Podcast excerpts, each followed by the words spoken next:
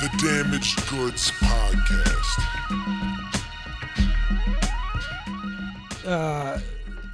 men more than women, it's very important to to sweat it out to Right. get out the metals and the iron and the toxins. You know, when women menstruate, they They do lose it. a lot of uh, Sure. those metals. We don't. So sauna, steam room, or physical exercise. Yep. I used to love fucking saunas, dude. Steam rooms too. Yeah, I was actually never a fan, but I just like read more about the how oh, important Oh, so it can good, be. dude. Yeah, it's So really good. for you. It's funny that you sit in the car and steam out after that because sometimes when it's like super hot like this and I'm out and about, that's like my little time to like crank the AC and like cool down before I run out and, and do shit, you know? Yeah, well, it's opposite. it's much different when I'm not working out. Then I'm like you. I'm like, Are you just right. sweating on the leather interior? I wish I had leather interior. Oh, do you have the, uh, I have the the, old style? cloth beat up Ford. The old cloth or like the, the new cloth? No, it's newer. It's it's like a 2013. I had my last car had a it was a cloth interior, but it wasn't like the old school. It was like a like a canvasy fabric, and they were like, "Don't worry, this is the new shit that's easier to clean because that's like the fear you spill some shit on it." It's over. So I got that. I was like, "Oh, this is cool," and it, it's not as easy to clean as as they say. No, when it's when your not. friend accidentally ashes some like Yeah, I blunt have a ashes, three there, year old. The, the back seat is oh. like a body was in there. Have know? you ever had to clean up like a child's mess in the car? Oh, a few of them. Really? Yeah, a mess. His mess, and then the one of the worst was I didn't even realize I took him on a walk and he stepped in dog shit.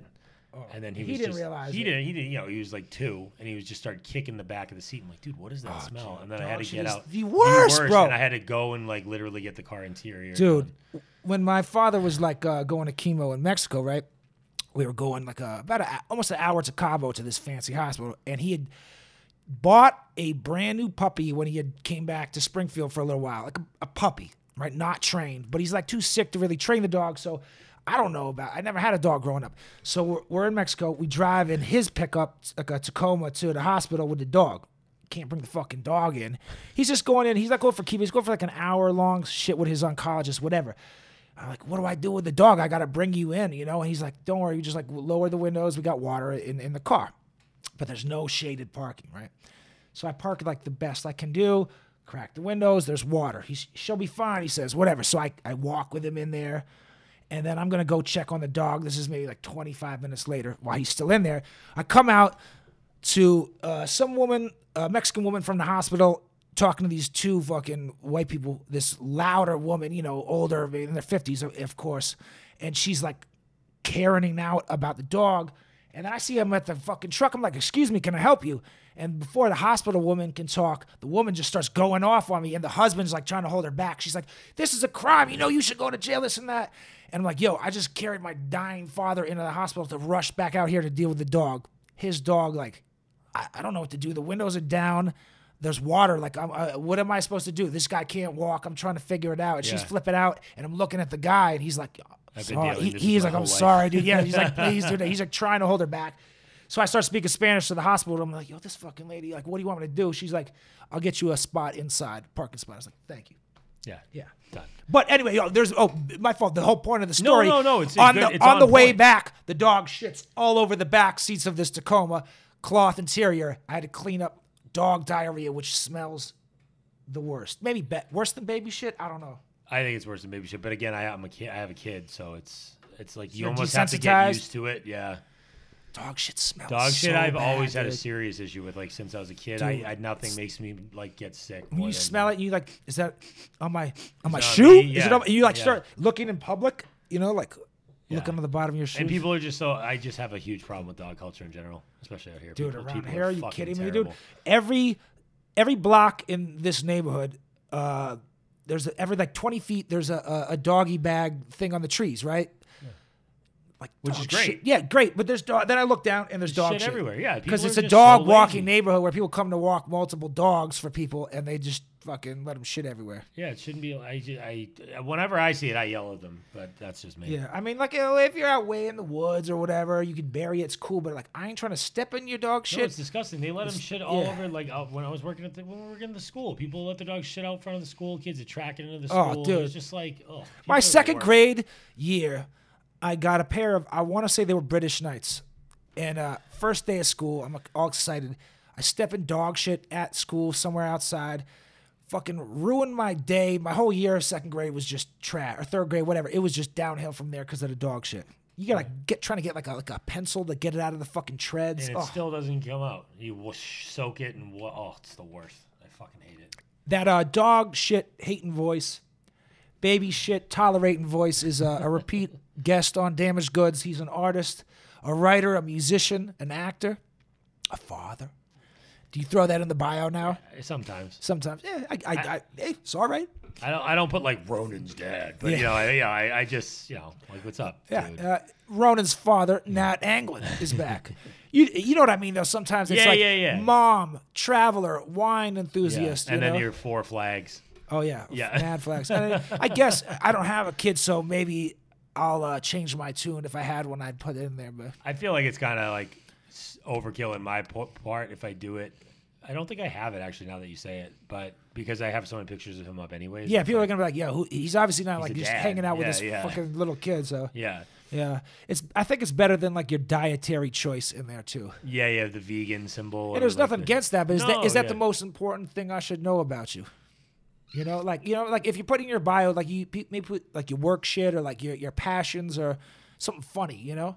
Yeah, yeah, yeah. No, I agree. I think sometimes I think there's a lot of people that are really proud of it, the fact that the parents, which is great. But then I think there's a lot of people kind of like we were just talking to before we went on about trying too hard. Or yeah, or like, like, I'm, I'm a dad. I'm, a- I'm a dad. It's like yeah, okay, cool. or an identity of some a character. You you know you want something. Maybe you don't have another thing to cling to. So Yeah. yeah, I don't know. I'm more interested in them. Like, my son is an ex- like in some ways an extension of me, obviously, because he's family. But like, I want I want him to be his own like Yeah. person too. Like, Not at some like, point, uh, not live like, in oh, your it's shadow eventually? Yeah, like obviously he's my son, and I'll do anything for him. But yeah, I, I like. It won't be too long before he's like, "Yeah, I'm Ronan. This is what it Yeah. is." You know what I mean? He's not Nat's kid like all the time. It's like, no, that's Ronan. That's a- yes, obviously, yeah, he's my son. But That's a tough thing. Like when a, when a kid gets older, I think, especially for like a a son to to the father, or maybe for like the daughter to the mother. Like, are you in the shadow of, of that parent? Like, what was the parents' presence like? Character? Were they known like? Or do they have a big presence? Are you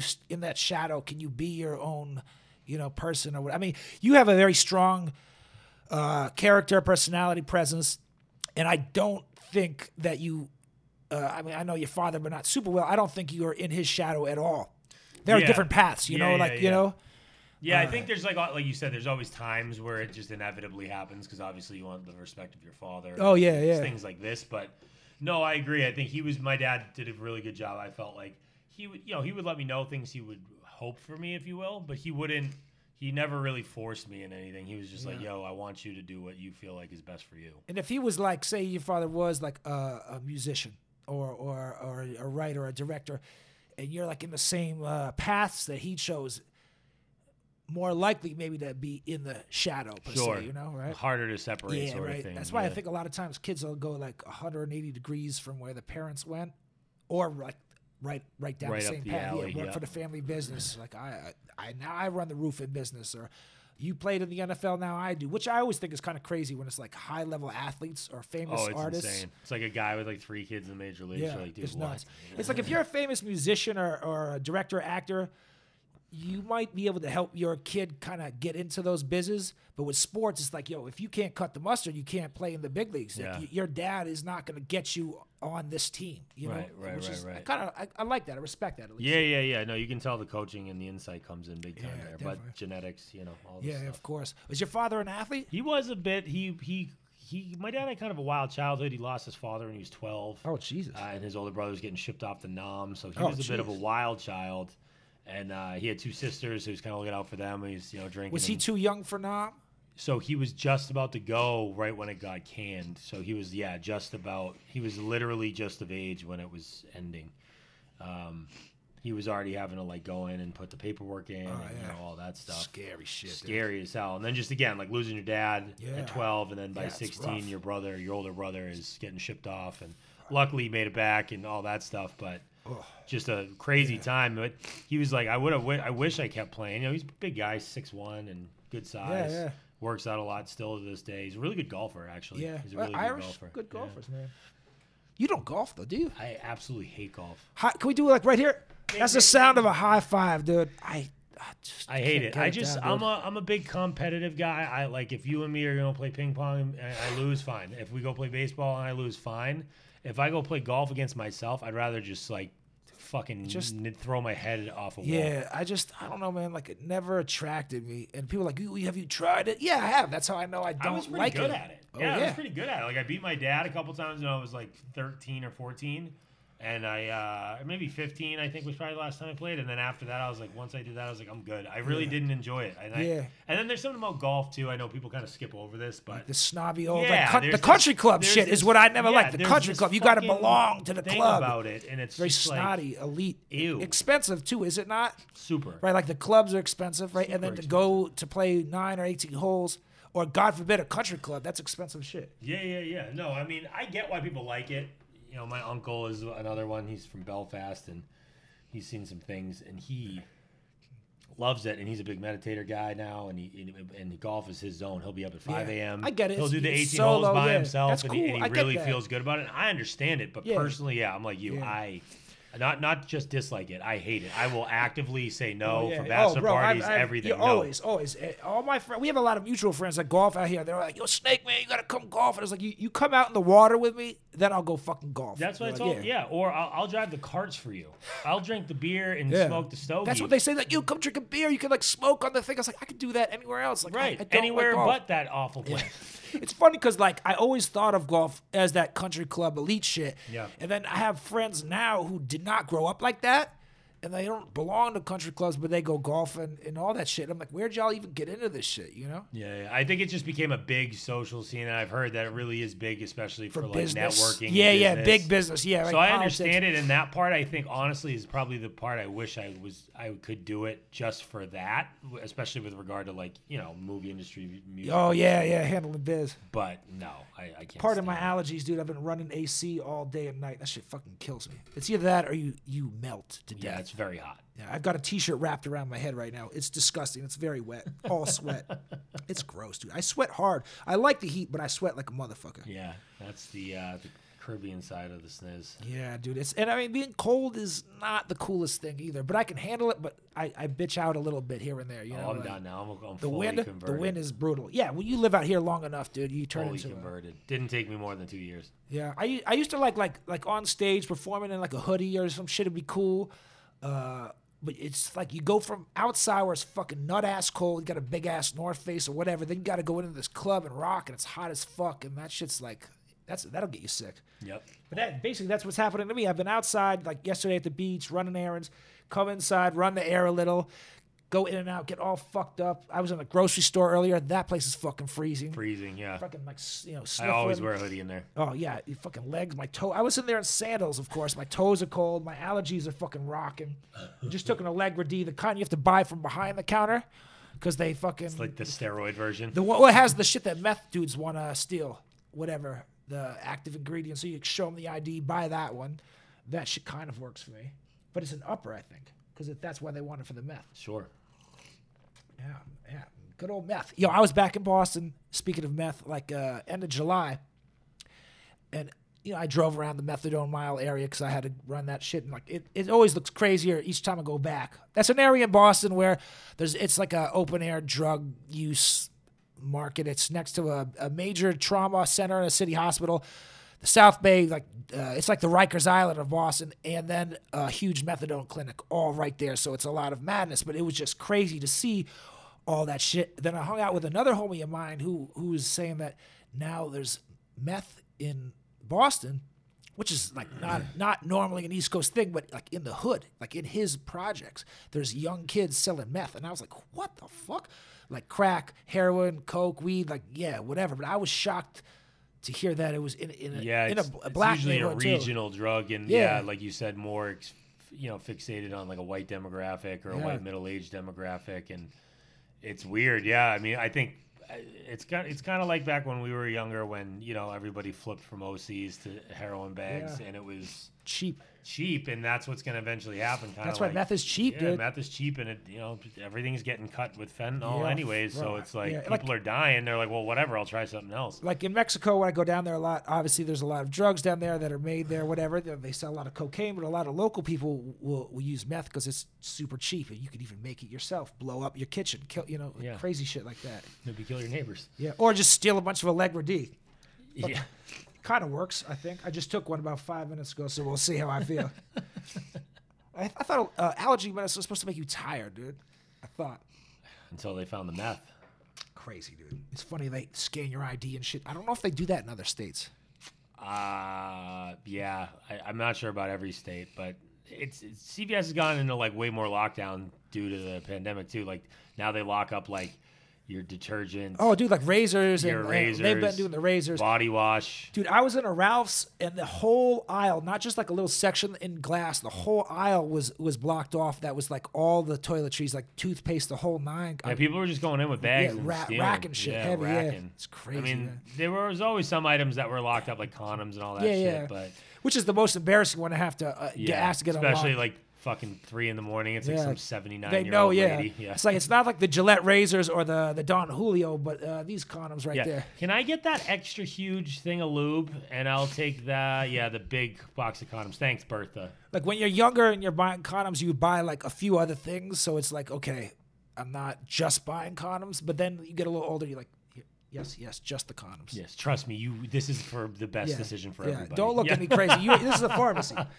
I used to go to the the CVS uh, on Center Street. JP was like my where I would get my prescription medication when I was on it. You know, and you go Sure. up to the back, you get the, the meds there, but everything else you, you used to have to pay for up front. So I, I get my whatever my prescriptions were. Then I go up there, you get your blank, your blank, your blank, and your condoms. And there was this this girl that worked there. And she had like half a Hitler mustache, right? It was like just like maybe her right or left side, just half a Hitler mustache. Like, you know, not full, but enough. And I'm like, does she is she aware of this? Or because it's Was noticeable. this by choice? You know, I mean, like, I, you know, listen, a, a lot of women have to manicure, shave, you know, whatever. Dude. Yeah, like, which is fine. Yeah. yeah, it's natural, dude. Like, Yeah. I, if you ever dated like a Latin girl, like, it's probably gonna, you know, hairy arms might be part of the package. It's all good. But this was like pretty fucking obvious. And it was hard not to like look at it when you're asking for your medicine. And I'm like, does she know? And like, does she know that how I'm looking at it? Like, I can't not look at it, you know? I felt bad. It's like someone with a lazy eye. I get it. I get it. You're, it's like you, you, you'd want to help her out, but you can't. I know. I was like, oh, let's just give me my pills. Just don't say my prescription out loud, dude. Yo, my boy was in a pharmacy recently, and uh, that's a very like not the thing to do. You don't say like, yo, is who's uh who waiting for their blank prescription? Yeah, and they yeah. like we're like the guy at the pharmacy. This is in L.A. was like saying the medications out loud to get whoever. And my boy, he's just on like a uh, like a high blood pressure one, but like that's wild. Like It's like a HIPAA violation. yeah, yeah, exactly. Like, what if you're there for some, I don't know, cancer, man, whatever, dude. It's yeah, Yeah, it's yeah, crazy. Yeah, yeah. It's you have a right to privacy, and you just the name will suffice, there. You just call out the name on the Yeah, tube. it's crazy. Yeah, just like especially like a weird ass name like mine. Like you're gonna fuck it up, and I'll hear it, and it's the only name that's gonna sound yeah. like that. So, yeah, yeah, yeah. Oh, yeah, Yeah. that is strange. oh, oh, yeah, come to Damaged Goods for all your medical talk. This is like where we hit it with hard facts, huh? Yeah, really, really well um, established record of uh, you know checking things out. Dude, yeah, facts are checked here. These are well resourced medical advice. How about them socks? Yeah, Um, but yeah, you you recently uh, just put out a new EP. I did. Yeah. The business is the pleasure. It's out now. It's uh, produced by my good friend uh, Momo Ward, who I met out here. Young cat. He's uh, really, really solid dude, talented dude, and yeah, we hit it off. And I'd always wanted to do like a project or an EP with just, Just one producer. Yeah, that's the method, baby. Yeah, it's awesome. And I, I originally, me and Teddy Roxman were going to do one a few years ago. And then, like, you know, he moved first and then I moved and just kind of fell out that way. I mean, we still do music together at times, but Momo sent me like a pack of seven. And I'm sure you can, you know, get with this as an artist or, you know, someone that has made music. It's like, if a producer sends you 30 beats and you like one, that's like a win. You know what I Yeah, mean? yeah, it's and he, I liked like five out of the 30 he sent. So I was like That's really shit. impressed. You're vibing with it. So yeah. I was like, we cut I think four or five, and I was like, let's just do a three, nice and tight, Yeah. get it out there. Yo, less is uh, always more. I feel like these days. yeah, especially now, you know, with you know, when people are just all over the place with stuff, and you can't even really figure out who's listening to what. It's like sometimes you feel like everybody's listening, and sometimes you feel like nobody's listening or even knows. Yeah. With algorithms, if you're not paying for it or whatever, you know, you gotta promote yourself and advertise a lot more than when I first started making music. I mean, you always had advertised, but in a different way. Yeah, uh, like I know that you, like payola was a thing for radio. I mean, it still is probably.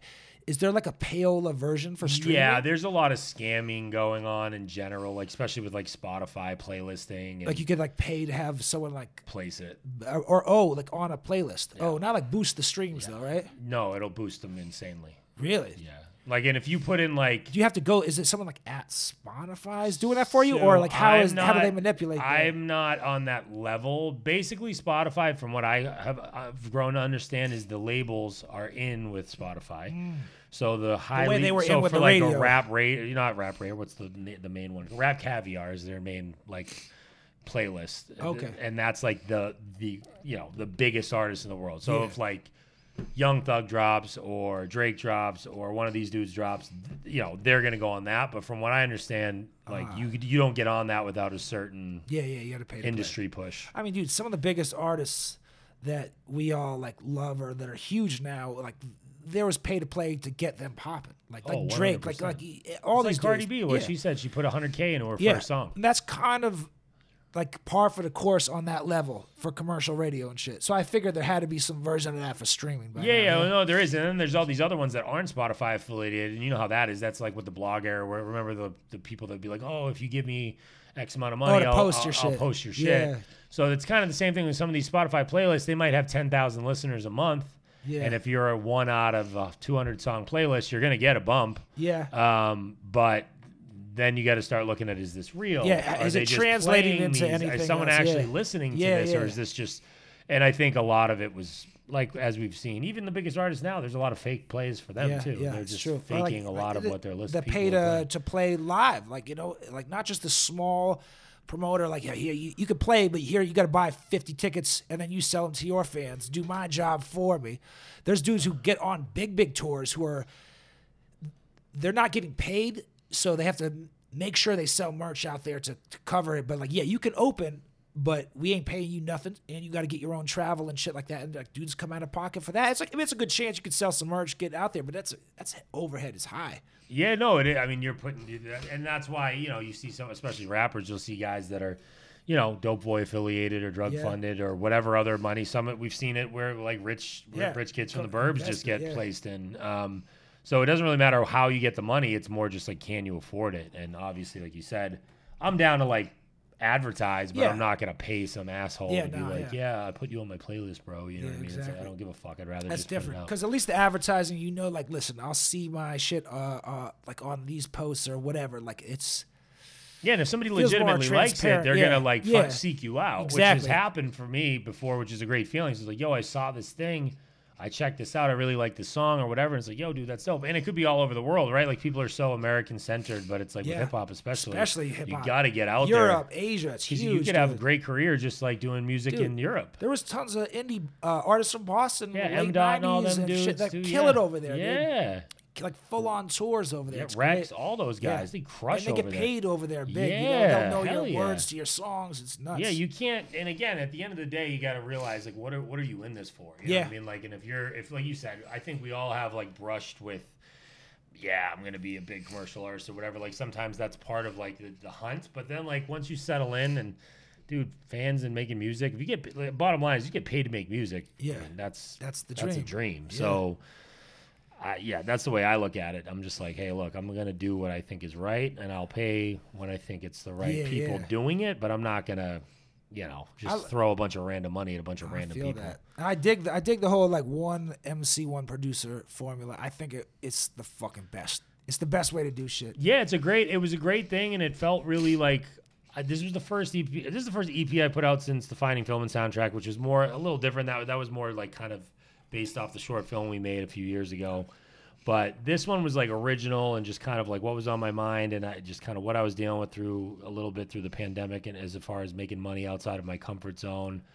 Um, and I just thought it was like a really fun thing to make because I just really didn't give a fuck That's about you, the that- reception. You just said the illustration right there. It was fun to make. That's what like all art should be like that at some Right. level, I didn't. Like, I, I didn't write it. one bar on that thing, or, or or listen to a piece of music, be like, "Yo, this is a hit," or "This is Yeah, bad," yeah, you none weren't of- thinking of nothing. I was like, "This is my favorite record." Like Four Non Blondes is my favorite record off the bat. I made that one of the first ones, and I was like, "Yo, I love this song. I don't care if it never really goes anywhere. Like I listen to this, It's a and good I'm like, feeling I like though when this you song. make it with that headspace. You know Exactly, It and then you just, really I think it like ratchets down your like false sense. You, we all get like poisoned by like false expectations, like when we oh, put Oh, stuff yeah, out. true. and it can be a really defeating feeling as an artist. It doesn't matter what you're putting out, music, you know, anything people consume, and you feel like it should have done better, or you know, other, you know, you compare yourself against other people, or whatever you do, you know, and people get tripped up on all the time. On this one, I was just like.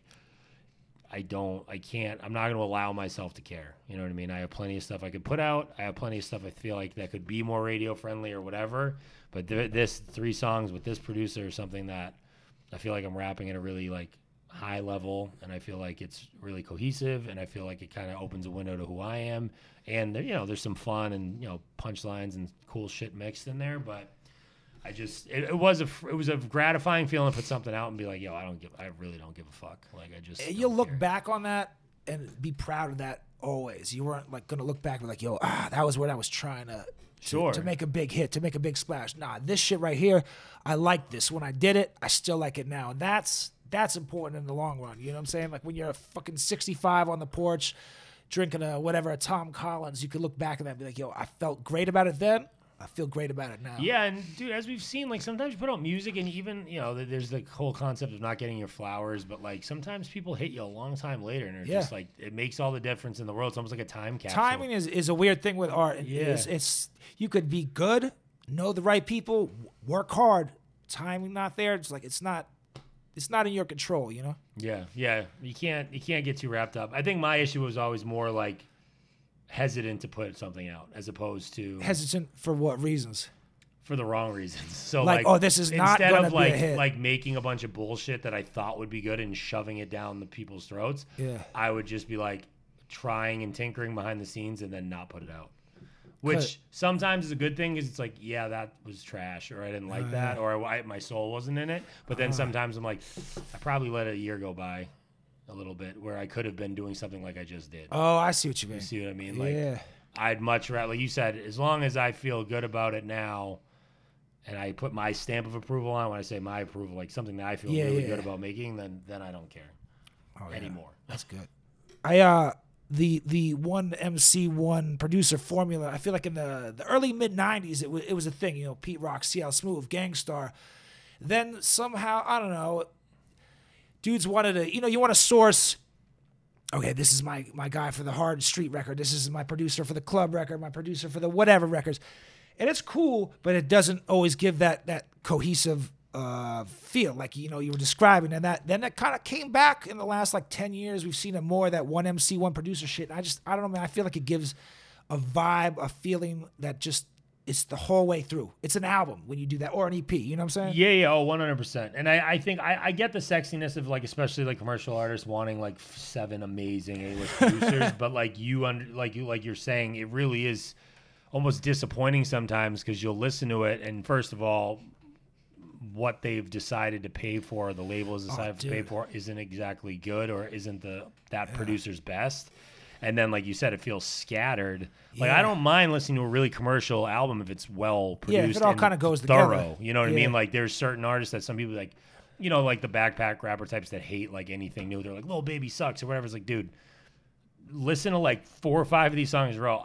You might not like it, but I don't know if you can say like this dude sucks or you know whoever. Like I personally, I think the dude can really rap, but it's just one of those situations where he's also cultivated enough of like his artistry to like put together projects, whether it be his like mixtapes or whatever, where he came out more like hitting you off the head over and over and over again with really like street anthem type stuff. But I agree. I think sometimes you're like, dude, yeah, you Yeah. got Swizz and Kanye and all this shit all over the place. And again, much respect to all those amazing artists, but it just doesn't sound like a finished product. Sometimes you could tell where like they do have an album that feels cohesive, but there's one or two records where you know like the label is like, okay, cool album, but Do we need two hits. Yeah. So let's get you this, you know, wh- whoever at the at the time, a Scott Storch beat, uh, Paulo Don yeah, beat, and, Timbaland and, beat. and They- those those- artists have to, you Yeah, know, you you- have to play ball Yeah, sometimes you don't have a lot of fucking uh, leg room to, to stretch out and say nah, and you have a dope twelve track album. Then you get these two extra tracks on there that stand out so awkwardly. It, it, it throws the vibe off. Yeah, and I always found the skip 'em. bonus tracks interesting. Like I remember when Drake put out "Take Care" and he, the motto was a, it wasn't on the album; it was a bonus track. Oh. And that was like my favorite because like so that song super club hit, everybody Yeah. liked it, but didn't fit his aesthetic for the album, which I thought was a great way to get it out. It's like Yeah, yo, yeah, bonus track is a good way. arguably your biggest record off that album, maybe not the biggest, but Yeah. up there. Uh, commercially speaking, Yeah. and it wasn't even on the album. It was a, it was just a Lucy. Almost. Yeah, yeah, and you kind of need that you ha- as a bonus because if you put it in the, the Yeah, it's just album- gonna screw up the track. Yeah, I- not because it's bad. No, no, just doesn't yeah, it doesn't fit. the album. I was. I was watching this show, uh, Sandman, on Netflix, which was a comic book I liked when I was a kid. Yeah. So me and my girl watching it, and it's eleven episodes, which is odd, right? The first ten are all like you know the the tenth episode was like the end. It felt like, but I, there's one more. This is weird. We watched the the last one. It's like a prologue. It just didn't really tie into the other. Maybe it didn't. It doesn't even foreshadow the next season. It was like they had to tell the story, but it, it was like a bonus track. It was like we want to throw this extra in there. Yeah. For some reason, it just it was weird to be the last episode. You know. Yeah, yeah, yeah. No, that's happened with some other shows. I remember that happened. uh, One of the Game of Thrones seasons, it felt like that happened. It was like the big death or the big like crazy scene, and then there was just this episode after that did technically tie up the loose ends. You know, I got where Yeah. it was coming from from a writer's standpoint, but like you said, as a consumer, somebody's watching it, it's like, dude, you can't give me the high. Yeah, and then like- give me the low after Yeah, that. yeah, Yeah, yeah, it's like when you when you when you structure an album, the, the sequencing. I've always loved that. Oh, it's it's one of my favorite it's, parts. it's you know it's your valleys and peaks. You're taking them on a ride, and and like writing a book is very similar. A movie, uh, very uh, important, or a show. Sure. You can't have the second to last episode be the fucking huge peak and then a valley at the end. It's it's a little weird unless it's like a natural come down. But if it's like yeah, then like you took all the fucking uh, the fizzle out. Now it's just like flat. yeah, the come down's got to be really short. Yeah. it's gonna be really short. You know, it's like the Western, you might have the, the shootout, but and then the guys riding off from the sunset is the come down, but it's what, Yeah. 30 seconds? It's Yeah, like, yeah, okay, yeah, exactly, yeah, yeah, it's not a whole you episode. dedicated a whole episode. Yeah, You- it's weird. Now I'm like, fuck, like what what happened to all Yeah, that? there's movies like that where like there's the what I feel the climactic finale, uh, and it's great. Then there's 25 minutes. yeah, of, uh, after it happened like yeah. too early. Yeah, it's like why? What is this 25 minutes I'm I'm sitting around here for? Yeah, I've always found that really interesting how like we're so, and I really do believe it'll change with the next generation because people don't have the attention span, not because they they can't have it. It's just film Every- for yeah. so long has been it's an hour and a half to two Yeah. hours and that's it.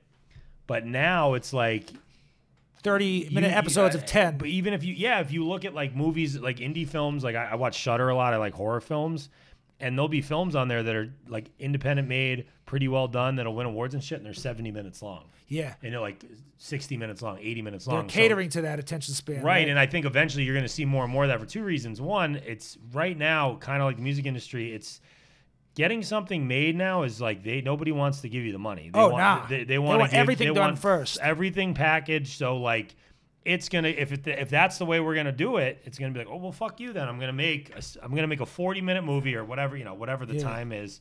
Because it's cheaper, I can get the most bang for my buck, and even though it's a little out of sync with like what you or I grew up with, with, Yeah, like the yeah. hour and a half, two hours, it's I could see more and more people be like, hmm, yeah. like I can see Instagram television. I can see these things. You know what I mean? Coming down the line. It could Oh, be sure. a minute long episode, two minute long They, episode. well, there was a, a streaming service that tried that, right? Weren't they doing like like really They got short nailed. things? They got crushed. Yeah, well, I don't even remember what it was called, but it Not- sounded terrible. Quibi was it? Maybe that's it. Yeah, it could have been that. Because like, I what- went out, I, I I auditioned for the one with um, Luke Hemsworth, uh, a most dangerous game, and that was on. That was Is that based on the show. short, the famous short story, A Most Dangerous Game? about the one that they pay the guy to like Where it was like rich people hunting alive. people. Yeah, yeah, yeah, yeah, So they did that. It was Christopher Waltz was the lead with Luke Hemsworth. Oh shit. and I went out for like his best friend or something. I didn't get it, but it was like it was really interesting because that was the first.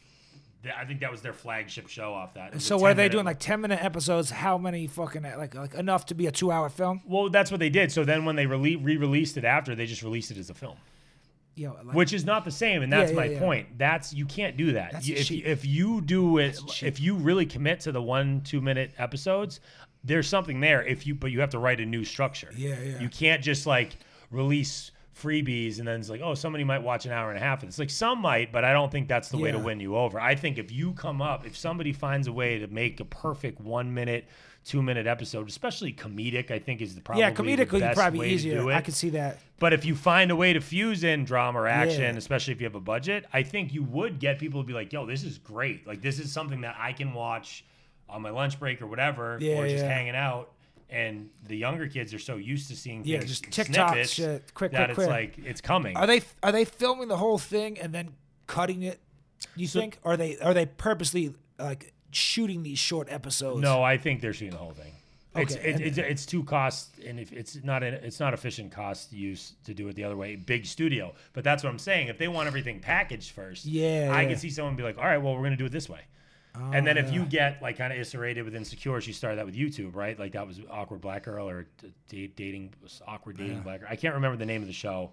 Um, it was you know had a huge following. She cultivated off really good writing, Quick smart episodes, ideas, yeah, and it was you know she just cut out the need to like wait for them. Yeah. Like they had to come to her because HBO is smart because they did they took uh, that other show High Maintenance was like a YouTube show, very quick, like five minute Sure. episodes, and they're like, oh boom, you got the the template already for us. We're gonna now they'll be thirty minutes, but we're gonna take We'll that fund shit. you. Yeah, yeah, yeah, yeah. No, which I get. I mean, I understand for them, but you know, th- what'll end up happening is the people that are expected to just come up with this amount of money. yeah. Because now there's a lot of stuff going on with this, you know, film business. I was reading an article the other day. I don't know if you saw that Matt Damon snippet where he was talking about like how DVD revenue used to be like a huge thing. Oh, like, so they're not making that on the back end later. mid-level movies that we used to love, those DVD 30, 40 joint. million dollar joints, like a great affair story or this wild Oh. political story. Now it's 50 million to make, 50 million to put ads in. Now you're in, a, you know, That's or huge. 25 and 25. not even. making that DVD And sales, less at the That's theaters. what he said. He was like, it was almost like getting a re-release. It was Oh, like wow. this viral clip of Matt Damon. He was on that Hot Wings show. Oh yeah, they. Uh, I actually got some. If you want to eat some hot wings, I'm good for now. I'm already appreciate it. sweating enough, dude. No, we would eat ice cubes. That's what we want. Yeah, but it was interesting to hear him say because he was just like, yeah, that you used to be like basically a movie release. So even if you you got nailed on your movie release date, Yeah, like you you, knew it was coming I- I on still have some DVDs. DVDs Yeah, of course. And now those are all gone, so people are like, nah, I'm not gonna fund it, and they gotta they're gonna have to Oh, yeah. rethink the way money goes with the streamers. But also, a lot more business guys got involved in Hollywood. There's a lot more MBAs, a lot more. Dudes that came out of the stock Not market, artistic people, not just like business, This is a uh, bottom bottom, line line. business. right? I mean, look at what they're trying. I mean, Netflix isn't making money yet. You know what I mean? Like they're Yeah. they're they're still climbing. And as like a writer yourself, also you know you write shit for the the screen. You see more reboots and remakes because it you don't really have to write the shit. You already got it to Well, a degree. To I a saw degree. that coming, especially with film after um, the pandemic. I was like, what they're going to do is they're going to start reviving shows because it's the easiest sell Yeah. in the world. They Yeah. did Dexter, they did, of course. Bosch, they did all the yeah. Yeah. It's an easy sell. I get it from a financial aspect. Dude, I yeah, get it's it. it's smart. I mean, they they got uh, White Man Can't Jump Sure. redone. They they're doing another. It's I guess it's not a remake. It's another Fletch. Yep. But that's like a book series, so it's not a remake. It's just one of the other books they made. But they filmed it in Boston actually. Yeah, yeah, yeah. Yeah, no, they have a bunch of that stuff going it's, on. It's a little cheaper. It's easier. You don't have to you know, pay somebody uh, like a bunch for a brand new script. You know, you, you it's already something in their minds. You can kind of play on nostalgia. Yeah, it's kind of the big, and again, that's where you want to try to break through as an indie or whatever. I mean, that's always been kind of you know the way I rocked, anyways. But it is a little frustrating at times. But then it just it's just one more challenge to write. So when you write, for me, especially if you're writing screenplays, I think you got to think kind of like you got to put a few hats on, but one of them is a producer hat. Even though I don't have the money, you know, you know, shoot a huge film right now. When I have a great idea, yeah, could I write a blockbuster film right now? Yeah, I think I could. Like as far as the script goes, but it's gonna be a lot harder to sell a you know a hundred million dollar budget movie. To Yeah, yeah. So for me, I'm gonna look like what could I could write that's really interesting, something that I'm really invested in that we could shoot for like a million dollars or four million dollars because then it's easier to find two or three guys that's like Yeah. yeah i could do a 1.5 on this you know what i mean as opposed to Yeah, yeah. It's less. jordan scary. peele talks about that a lot he was like get out was you know 12 million i Yeah. think by the end or 7 million or something I and mean- he was like look Yeah. I didn't even, even me, Jordan Peele, who already had an established com- comedy Yeah, career, my own show. I couldn't get somebody to give me seventy million to make Get Out or whatever. or or um, us. Us, or- yeah. So he was like, I started with Get Out, which don't get me wrong, I'm really proud of the script. I love it. Yeah. But I started on a smaller scale. Yeah. And I had more control. It crushed. We made a hundred million off whatever Oh, it yeah. was, seven to. Then you 12 get that money for the second one. And now I Yeah. got us, us crushed, and now he's got Yeah, nope. Nope, that's yeah. three, three, one hundred million dollar Yeah, movies. it's smart. I mean, you're a, you're a Western fan. I, I am too. I feel like Westerns might be cheap, cheaper, or am I wrong? No, I think it can be. Because I see a lot of lower budget Western movies that pop up. It's uh, a little know, easier on to the shoot in sparse side. environments, and I think again, like even like Jordan Peele's No People. Don't get me wrong, it was a bigger budget movie, but that was primarily shot in one location out in the desert. You know what I mean? Like out Like, in the like, hills. you're not building a set. You don't have to get CGI shit. Right. Uh, you don't have to get I don't know a ton of other. yeah, like he needed for that, but westerns, you're right, absolutely, and I think it is. I mean, you're probably spending most of your money there on, uh, you know, clothing. Um, you know, like the Old oh yeah old timey clothes right. So you're, you're dealing with like probably really high end, not high end, but you have to deal with those minutia details a lot more seriously, true, just true. because it's it's got to look real. it's got to look real. And then you're, you know, like you said, it's always nice if you can get one name in there. You know, it doesn't have to be. A Yeah, they'll get, like, A-list one or two, yeah, or It somebody who was an somebody that A-list actor. Was cool or. You know, like oh, I remember that dude from you know the '90s. He was really Yeah. good. You know what I mean? I always loved him as a Yeah. character actor. That's true. I'm gonna watch this hour and a half movie if he's the lead. That's Cool. true. And or even if he's not, there'll be like three names you don't really know that'll be and blank. And the and whoever is is the name that you recognize. Yeah. They'll pull somebody in for that shit. I see a lot of like westerns on that B level that pop up now, and I, I check out Well, it's westerns kind of like I the old them. days where they did spaghetti westerns. I mean, Oh, it yeah. was cheaper, and it was, and, and they have a again they have a cult following. It's like one of those eras that people really like. I mean, for Film me, a- I like the minimalist kind Yeah. of like rugged violence of the Yeah, time, and like yeah. you know, kind of the the anti-American thought processes that you know have now become household names in American you know society. You know, the big oil companies, the big stock guys, the big the railroad tracks, all that shit. Yeah. Um, but no, I agree. I mean, I think westerns have made a nice comeback too because Yeah, yeah. is kind of tapping into that whole thing where it's like, ah, this country's driving me nuts. Yeah, yeah. I love like the outlaw vibe. It kind of I don't know. There's like a there's a lot of reoccurring themes I find in westerns, which I dig. You know, I like that shit. You, I mean, you're a big horror guy. Is that shit that's expensive? So it, I think horror, in the same way as you know, like we were talking about, like comedy can be something like if you're really good at it, is a really quick way into the industry. Especially if you can be really funny and you can get viral off being funny, that's like you're doing half your job.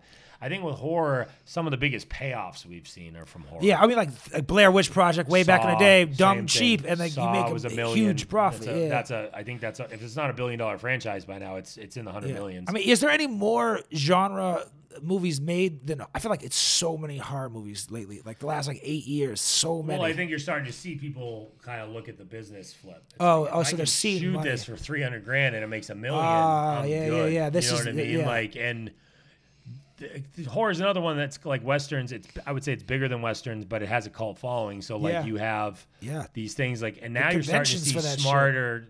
Like Hulu just crushed with the new Predator movie, Prey. that was good. I like that. It that. was great. I'm a I'm a big Predator. No, fan. Predator's awesome, and that was just such a smart, again, a really smart idea from a production angle. Let's pour all your money into the creature.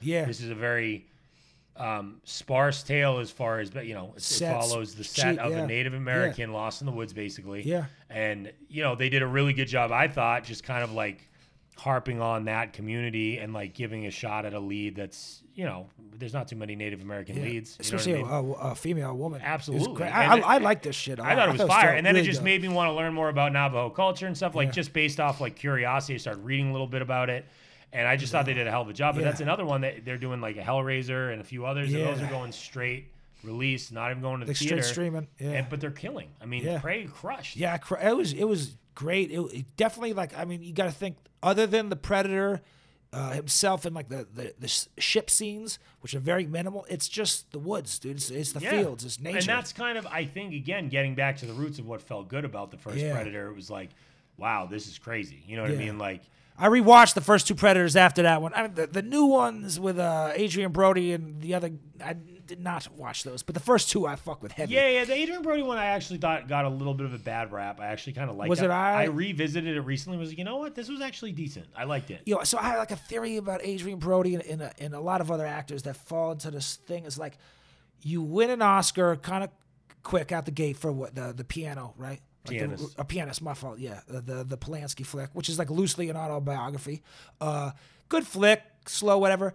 Then like he wins that Oscar, and then like he's not in a lot of other good flicks. And I've seen this happen with like a bunch of people. Like you win this Oscar, and then like just fall off into like ob- like like obscurity, like Cuba Gooding Jr. The same shit, like that, uh, eventually resorting to B movies and shit. It's weird. Yeah, it's weird. I think I think sometimes it's they. You know, I think for some of them, I think they're probably having fun. Like, you know, what, screw it. I'm going to do a Predator or I'm going to do a Marvel or whatever. And I get that. But like, Marvel's big bread though. That's not. Well, that's what I'm That's saying. It's like the money, but I'm sure he got a pretty good deal for Predators. Oh yeah, I guess. You know I just I like he's. he's No, but I agree. actor, and then like he shows up in something like Peaky Blinders for a season, and he's Oh, I, I stopped watching the season after season three. He's yeah, in Peaky He Blinders. was a bad guy in like four or five. Did he go with a like an accent? Italian.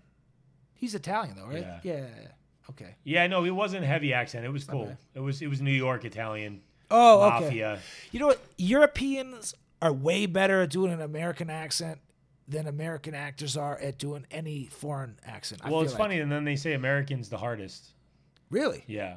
Shit. So, it, which is funny because it's maybe it's because we're so complacent, or maybe it's because Interesting. I didn't know that. we're the, you know, in our I don't know, the Hollywood's like beginnings are here. So I, I don't know. It, there's a lot of funny pushback with like the British actor thing. A lot of people here get pissed about it. Interesting. I mean, there's so They're many, like, well, there's plenty of good American actors. Fuck off. You know, there's that sort of thing going on. There's like, but there's like actors like for years I didn't know they were Australian or British until like you you see Yeah, them you in, a, just in a movie talking like, oh shit, thing. this motherfucker over here. Like, Yeah, yeah, oh, for sure. There's something for it, and there are. I again, I think, especially London, there's a lot of like really great schools. But I've read some interesting articles. Like James McAvoy is one of those guys. Scottish, ain't he? He's Scottish, and he came up out of kind of like I don't want to say poverty. I, I- that might be misspeaking, but he he wasn't a privileged kid, and he talks about how like a lot of those actors coming out are just like being bred. They're just Yeah. like rich fucking uh, elitists, or just pushed into the shit at like yeah, such no, a young same thing. age, He's, right? He was talking more about the institutions more so Oh. than the individuals, but he was Oh, just saying yeah, like yeah. this is all one big circle jerk, and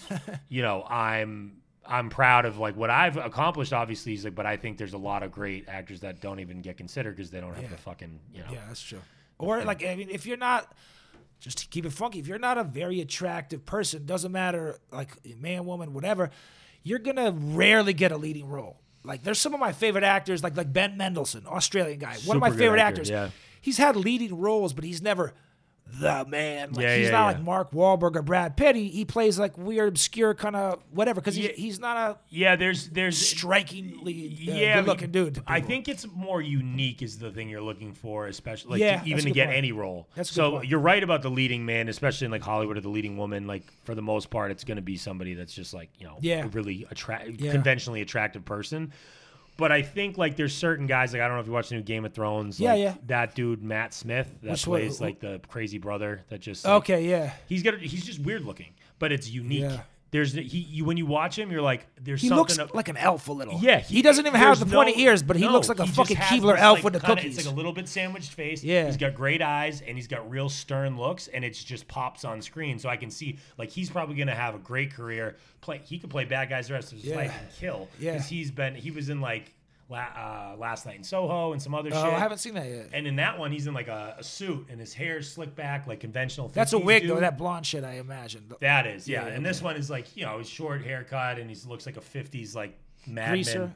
And, Oh. and he, but he kills. He like when you see him, you're like, it, he looks like the, the the time period. He looks like he's like embodying that. the role. So I think if you can find a way to be unique, Yeah. not just in your look, but like comfortable in that look, there is a chance. But like you said, you're dead right about the leading. People. I mean, you'll you'll get like good roles, but like I think there's like one Ben Mendelsohn movie where he's got a lead role, but it's him and Ryan Reynolds are the leads. Ryan Reynolds is like. uh, Conventionally attractive, Yeah, yeah, yeah. right. He was like on one of those uh, Time or People magazine like sexiest man things. Yeah, so yeah, yeah. like he, that's your co-lead, so you got that. But he's a great actor. He carries it well. Oh yeah, just, Ben you know- Ben Mendelsohn's tremendous. I mean, I've never seen him. Even in stuff I hated that yeah, he like was that in, he Star was Wars so I didn't good. like, but he was good at that. Yeah, I liked Rogue One. It was alright. It was I alright. like that one, was but he alright. was. I mean, even that show on Netflix, he was killer in. Which one on Netflix? Oh, Bl- uh, Bloodline. Oh, fucking crushed it. crushed dude. that. Crushed it, That was. dude. That, I mean, he that was incredible. Off the rails. Yeah, the, the end, but, third like, the season first got- two seasons. I mean, Fire, they dude, killed fire. that. There was a crazy cast. You had like Oh, yeah. Sissy Spacek. Uh, what's the old Kyle dude? Chandler. Fucking uh, the the older the the father. Uh, like he's a fucking he's won Oscars in back in the day. I'm blanking out. The Yeah, older yeah, dude. yeah. I know who he is. He But did- yeah, you had you had a great cast. Yeah, Kyle Chandler's always Yeah, he's great. dependable. Yeah, there was he was great. It was it was dark and mean. Super She dark, yeah, the keys, yeah. yeah. Florida Keys darkness. I yeah, like yeah, that. yeah. I loved it. Like the peel back the sunshine. What's really going on around here? Yeah. But no, Ben can act. But I think it is. It's it, there's a lot to do with your look, but it's like how you. You know, it's kind of like when you hear those stories about nobody thought Meryl Streep was attractive, but she's probably the best actress Yeah, who ever crushed, lived. You know what I mean? Like, and, it's, it- it's like- even harder, I think, for women. Like, a, there's like these gaps where like maybe like 36 to 50, there are you see very few women on screen. It's like young or older. Like it's you know what I'm saying? Yeah, yeah. It's Oh, weird. of course. Yeah. Well, it's the eye of you know who's really running the Yeah, show. Yeah, that's true. Now she crushes. Uh, you recently had a, a- show, like a release party, if you will, for the EP. It wasn't a release party. I actually might do one coming up, um, a Oh. little extended, because I was actually trying to put out maybe another EP in the fall, just as like a Yeah. little throw out. Keep Uh, it's the banging. 10 year anniversary of 20 something, which is like my first Oh wow! EP that I put you out just in made me feel Boston. very old. Yeah, I me already too. do, but now I like a little. Yeah, older. September 11th, Wow. it's 10 years. So I, Jesus. it's crazy. That was like my first. I mean, that was when I first rocked with you Yeah, on stage fuck, and I some of feel those as days. Um, so yeah, I might do that that release. But no, I did a show in Hollywood, which was cool. That was like a, just a show at the Simple Bar or a Simple Bar. I've rocked there a couple times. I've That was more of a showcase, but it was fun. It felt good to get up, and I really felt like I had the room. And then I went back to the Middle East Ah, upstairs. yes. Yes, the Lovely old stomping Cambridge, grounds. Mass. Well, I asked because you know you, you you do a lot of other like you know acting and writing, but then like there's this different thing on stage. It's it's not, like nothing else, dude. Nothing you know else, yeah. It's a different The rush is feeling. different. Yeah, it's an insane feeling. It's it's like power, but it's a connection. Like, yeah, and it's addictive, and then it can be really sad when it's not there. It's it's a very strange beast to deal with, but it's also weird going back to Boston because like when you you know when I was coming up, you know. 10 years ago doing music all you know every night it felt like I was at a different event with you know we be in somewhere in Boston then Even if you weren't performing, you were going to check a show, support or network, show network, yeah. support. you might be in another city and doing the same thing but now Boston's just feels almost like I don't know I mean, Homogenized? it's a little more like scattered than it felt like when I was there. Like the music, you just knew where everyone was going to be Oh, for the a scene, live event. yeah. Yeah, like Oh. the scene just feels a little more scattered. And I think that's a, a, a mix of things. I think, like you said, this, the city's changing drastically. A lot of the venues got uprooted that we had back ten years ago.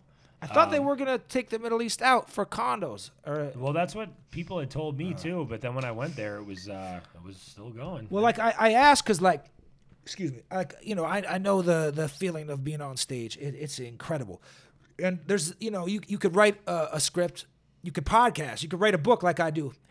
Later, someone will read the book. Later, they watch the movie. Later, they listen to the podcast, and maybe you get a DM or a comment, or someone meets you in public. Oh, I love that. That was cool, but it's not immediate. right.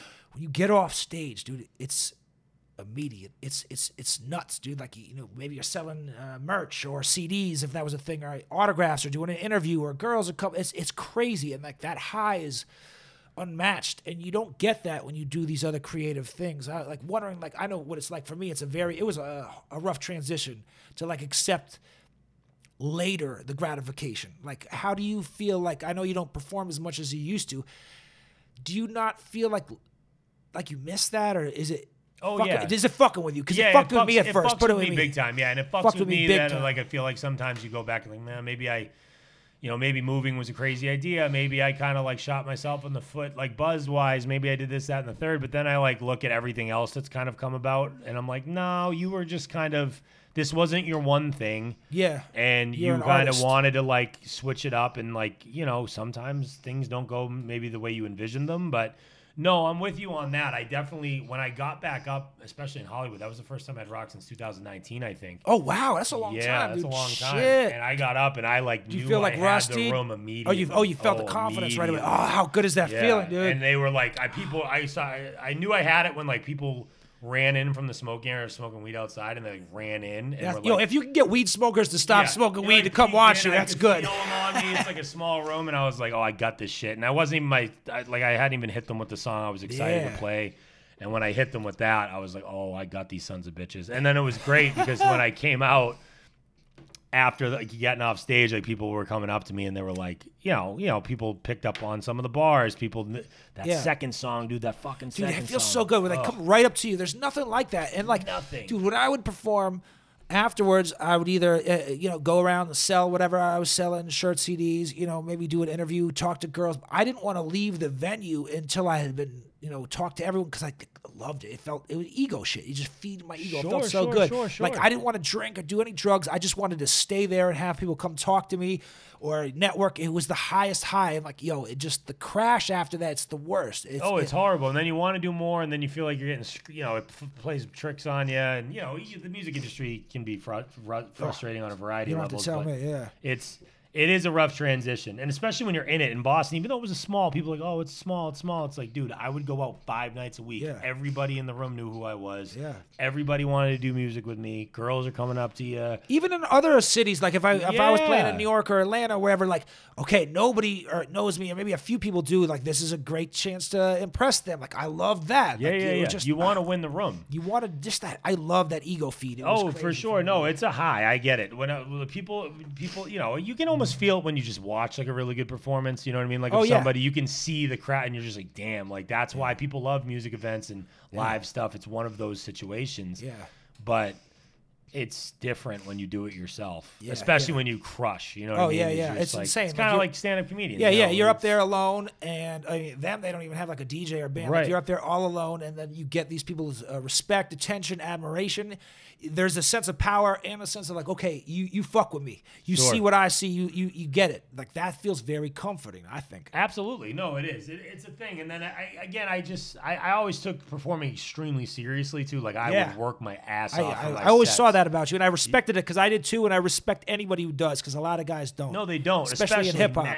Oh my Oh, god! God, don't even get me Dude, it's started. Fucking crazy. I can't believe dudes still rap over their lyrics live. It drives me fucking and then nuts. like not even rapping over their lyrics live, like just like they'll go for like ten seconds, twelve seconds of not saying anything. I don't know if it's the benzos or what. like but dead like, air, you mean? They're just like letting the track play. It's like Oh, like oh. like if it, dude, if you and I have a hit song, we're at a club or whatever. Okay, fine. Nobody really gives a fuck about that Yeah, as yeah. much. But like, But if it's a show, but if it's a, show, like, performance, yeah. especially like when you walk in, like You're I told to people work. coming up, like I was talking about this and some other stuff I've done recently. Just the, I was really big about earning respect when I first started, and I like I would do like the Dublin House. I would do like Yeah. really gritty little places that were Dublin House is grimy. gritty, right? grimy, Like you know, like corner. had to watch yourself Shout on the way in and out, and it was like if you. If, I always felt like, look, if I can just earn respect here and show people I like not only that I belong, but that I can do this in like a high, high caliber fashion. I can do this shit anywhere. I can do this anywhere. Yeah, it's true. It's true. And that's what got me. But still, to this day, people are like, oh, you got to do your set. I'm like, dude, I do my set like a psychopath. Like Yeah. I, my breath control. I don't want to miss anything. Yo, dude, I smoke weed all day, every day. I would not smoke before shows because of my asthma. Yep. I would only have one drink. One I would drink, try to yep. tell my crew or, or bandmates, okay, one drink, and then after we get you wasted. get wasted. Yeah, of course. after fine, but People not would they would be should be really be like, yeah, before I'm gonna have one or two, yeah. and then that's it, and That's then it. after we can get after we can go to a club, we can yeah, go to the yeah, bar, but- whatever. yeah, I took it very seriously because you got to. I would always be disappointed if I like paid to go see somebody like I looked up to, and they and they're wasted. Yeah. And I'm like, fuck, man. Like Yeah, you're getting paid a lot. I paid to be here, and you're not even doing what yeah, I came to see you do. Yeah, I want to. I want to have that moment too from the flip side, like especially when you do when you connect with a great artist or a great Yeah. show, and it is. I think that's why I, you know.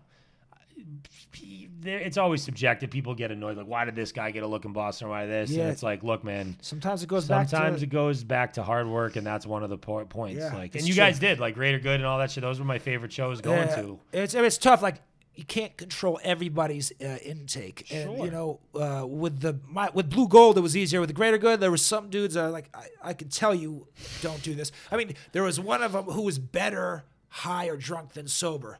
Which is weird, but that's just the way it was. And I could tell when he was sober and when he was high, because when he was sober, he would blank out, not rap. Right, know? right, So- right, right, right. But it's tough. Like, well, when you're on your own, like at least you could be all in control. Be like, okay, word, I'm focused as fuck right now. I, I used to love that, like prepping, practicing sets, Yeah. rehearse. Yeah, yeah, and then like you're you're get your acapella ready and like all these little slide-ins you could do, and then I had like jokes I'd write for in between songs, not like hilarious but ha-has, need but shit like something to like keep Breaks the the crowd ice, in- it gets their attention, yeah. just to get people going. I think that stuff's important. I think that's missing a lot.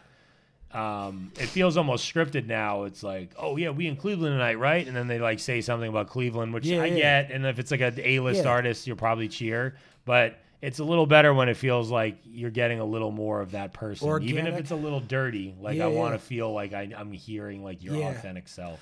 I, I, I always was like well, I super hated the fucking rapping over your own vocals shit. Especially, you got five hype man, and all of you are rapping over the vocals like this is terrible. But like, you know, like when another artist, you're in the studio or the car or their house, and they want to show you one of their songs, cool, play me your song. But then in the house, in the car, they're rapping over it as well. It's like, do you want me to hear the fucking song, or are you gonna rap over your own vocals right now? Like, Right. I, I fucking hated that. Yeah, yeah, yeah. No, I agree. I, it's it's let the music speak for itself Yeah. is something people always kind of Or told spit me. it, spit it like you know over the I'll- beat yeah, without yeah. the fucking without track. the thing. Yeah. the oh yeah, vocals. so the live performance, and you can tell it's just like I'll go to shows and I'll see guys that even though. I, like you said, you might not even love their music, but I'll be like, "Yo, this dude's Working hard. He's working hard, Yeah. and, he, and he showed up ready I respect to go. that. Yeah, I respect yeah. that. On time, looking at the crowd, like yeah. Breath control is crazy. It's scary up there, dude. It's not the easiest it's thing to get up in front of yeah. five, ten people, a thousand people. I, I give you respect just getting up there, even Right. if your shit's whack. You know that that takes a lot of nuts, but then you know you you show some effort in there, even more yeah, respect. yeah, yeah. you know? You've you know you've you've practiced, and if Yeah. and that and it does. It translates. I don't care what anyone says. It translates. Oh, and you could tell, You can tell. I mean, it's kind of like now in the A-list shit. It's like the LOX versus Dipset.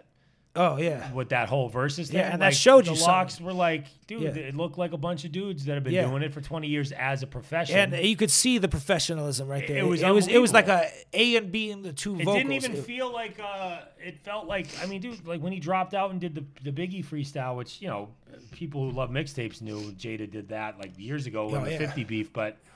When he did that in the middle of the was set, fire, I was like, "This Yeah. is And he this hit the is real that fans were shit. like, this "Yo!" is that shit. This is the stuff that they made me tapped fall in into love that with shit too. Yeah. They tapped into like they okay, we know these motherfuckers This are out New there. York. They're Yeah. gonna feel this if we do this shit, and motherfuckers reacted properly. That was a great example of that. I Yeah, think. it was because it just like you said, it was like those dudes. You could tell they they got that shit together and, and they didn't they didn't it. slack since back then. You know, no disrespect to Dipset, the swords may not have been as sharp.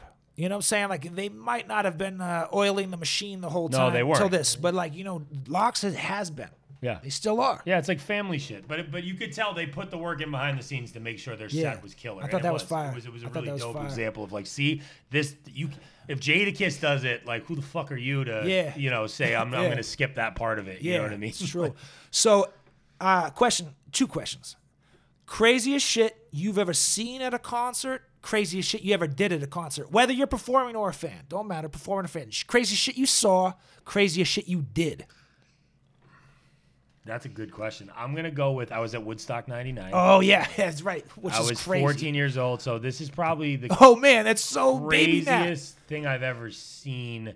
14 years I old. too. remember girls getting assaulted uh, during Limp Bizkit. I didn't see a, a quote unquote rape, but I saw a sexual assault. And I remember being like, even at 14, like, there's nothing I can do right now because, bro, the pit was so Yeah, hot. I've seen the footage. I've seen the videos. I was already pr- kind of tall enough at this point. I remember the feeling I would go up on my tippy toes and I would go above the heat line, and it felt like it was in the Arctic. Oh Jesus. And then when I went back down, it was 110 degrees, 115 degrees, and disgusting. there was people literally Just dropping. passing out. Yeah. Ju- and like g- you would just look at the person next to you and be like, "Yo, we got to help her up or help him up," and we would just help them because then you're getting stepped on. Oh, You know, yeah. like, Kid Rock's performing Limp Bizkit, like so these people are trying to like go crazy.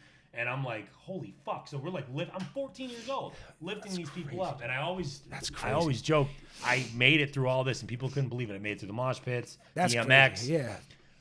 what I couldn't get through, and uh, people laugh every time I tell them this. The, the crowd, I don't know if it was the time, this was 1999, July. I'm getting pushed up, and now I'm in the front row, Jesus. getting crushed in the gate. I can see fucking Kurt Loder and like the MTV camp, and I'm getting crushed. And I'm like, and I see the, the security, and they're like, they were pulling people out, and I was Like over the- over yeah, the- yeah, yeah. to get and you basically at that point they would walk you, you put get you in some, the moat, yeah. get you some water, and then they would walk you all the way back. And Hell yeah. you've seen the footage, it's Yeah, like a yeah. mile. It's crazy. So I'm getting crushed, dude. It's fucking Dave Matthews Band.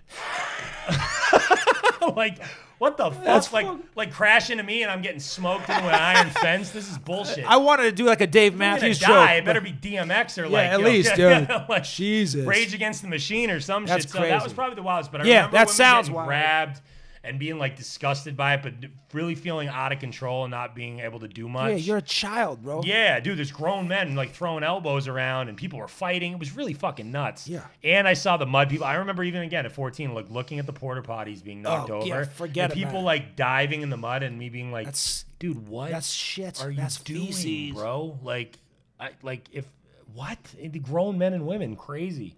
Craziest thing I've ever done at a show. Fan or performer, you, uh, whether you were on stage or in the crowd, either way. Fan or performer. Craziest thing I ever did. Um, Perform at the Dublin House. yeah, that's. Alone? Yeah, alone. They're like, who the fuck is? Where are you? You're from Milton. Where are you from? This is crazy. Ah, that's a good question, dude. I've done some. Uh, yeah, eight three. Uh, Don't incriminate yourself. Yeah. A3C, I feel like I. Okay, yeah, A3C. Well, that wasn't really. You can say the word allegedly before the So story. there was a there was a guy. allegedly, there was a guy. there was a guy, and I, I mean, I'm not gonna go to jail for Okay. anything. He might. I don't know if he's. This is entertainment if you're So listening. there's this guy, and he was managing people, and he had a you pro, you know him. Oh. You, you thought he was he had a record label and all this shit, or he did, and uh, Sorry for that. he was doing like an interview. We had driven down there, so we're driving down there. We almost die on the way down. Keith was driving. Driving 100 miles an hour. We stopped to get gas, and we swung off the exit ramp. To this day, I don't know how we didn't die, but we go off the exit ramp flying in a 12 passenger van. Jesus. Crashed into a. I was sitting next to Dutch Dutch Rebel, and I'm holding on to her In a sprinter van and kind of like thing. just like one of those Yeah, yeah. 12 person. So I'm holding the thing and I'm just like thinking in my head, okay, this Jesus. is it. And we like we hit and we just like I don't know even know how we didn't tip over. Like he had slowed down from the hundred, but he was just going too fast around the turn, and we had been driving all night. We were just going to Atlanta. So everybody got out. People were smoking cigarettes. Like I was eating a fucking Krispy Kreme donut. I didn't even know what to do with myself. and like we get down there, we have kind of a wild couple days. Like this, we were at a show, guns got pulled on us, and all this other shit. It was like a. It was. I'm using this example because it was kind of a perpetual show for three days, um, and it was really like bizarre. A3C that year was really strange. It was 2012, and on the way back, we were trying to get the keys to get the van, and this dude wouldn't give the keys. So my what do you manager, mean? Who the had time- the Who had the keys? the um this guy. He was, Oh, the man in question. Yeah, Yeah, the man yeah. in question. And Allegedly he was the man in with, question. He was with Dutch giving an interview or something, um, and Reggie broke up the interview. He just ran in because he was so fed up about being told no. Oh shit. So then this dude came out and put hands on Reggie. So then I you know, Oh, put oh. hands on him and kind of jammed him up against the fence. and it was really a lot of screaming and yelling. People were like, freaking out. And then there was all these other like bigger artists than us that were like, you know, dudes. Every, you know, everyone down there has guns. So Yeah, yeah, you very know, common in people are like, you know, grabbing their guns and shit. I'm like, dude, what the fuck? Like, I don't want. I'm yeah. trying to start World War Three. I just want my keys. So I got so mad. I said, "Fuck y'all! I'm not driving home with you." And they're like, "Okay." And I literally got a cab to the airport and just bought a one way flight home. And just left them all in the. I thought you were going to say you took a cab all the way back. No, that would I That's wouldn't real have done school. it. It was it was awful though. It was just one of those situations. It was like two or three fights Damn. shows in a row where I was like, "Why am I putting hands on people? Uh, I thought we were supposed yeah. to be down here to like." Oh, fighting have fun, and then people are pulling guns out. I'm like, dude, I don't want to die over this. This is fucking crazy. That's like, crazy.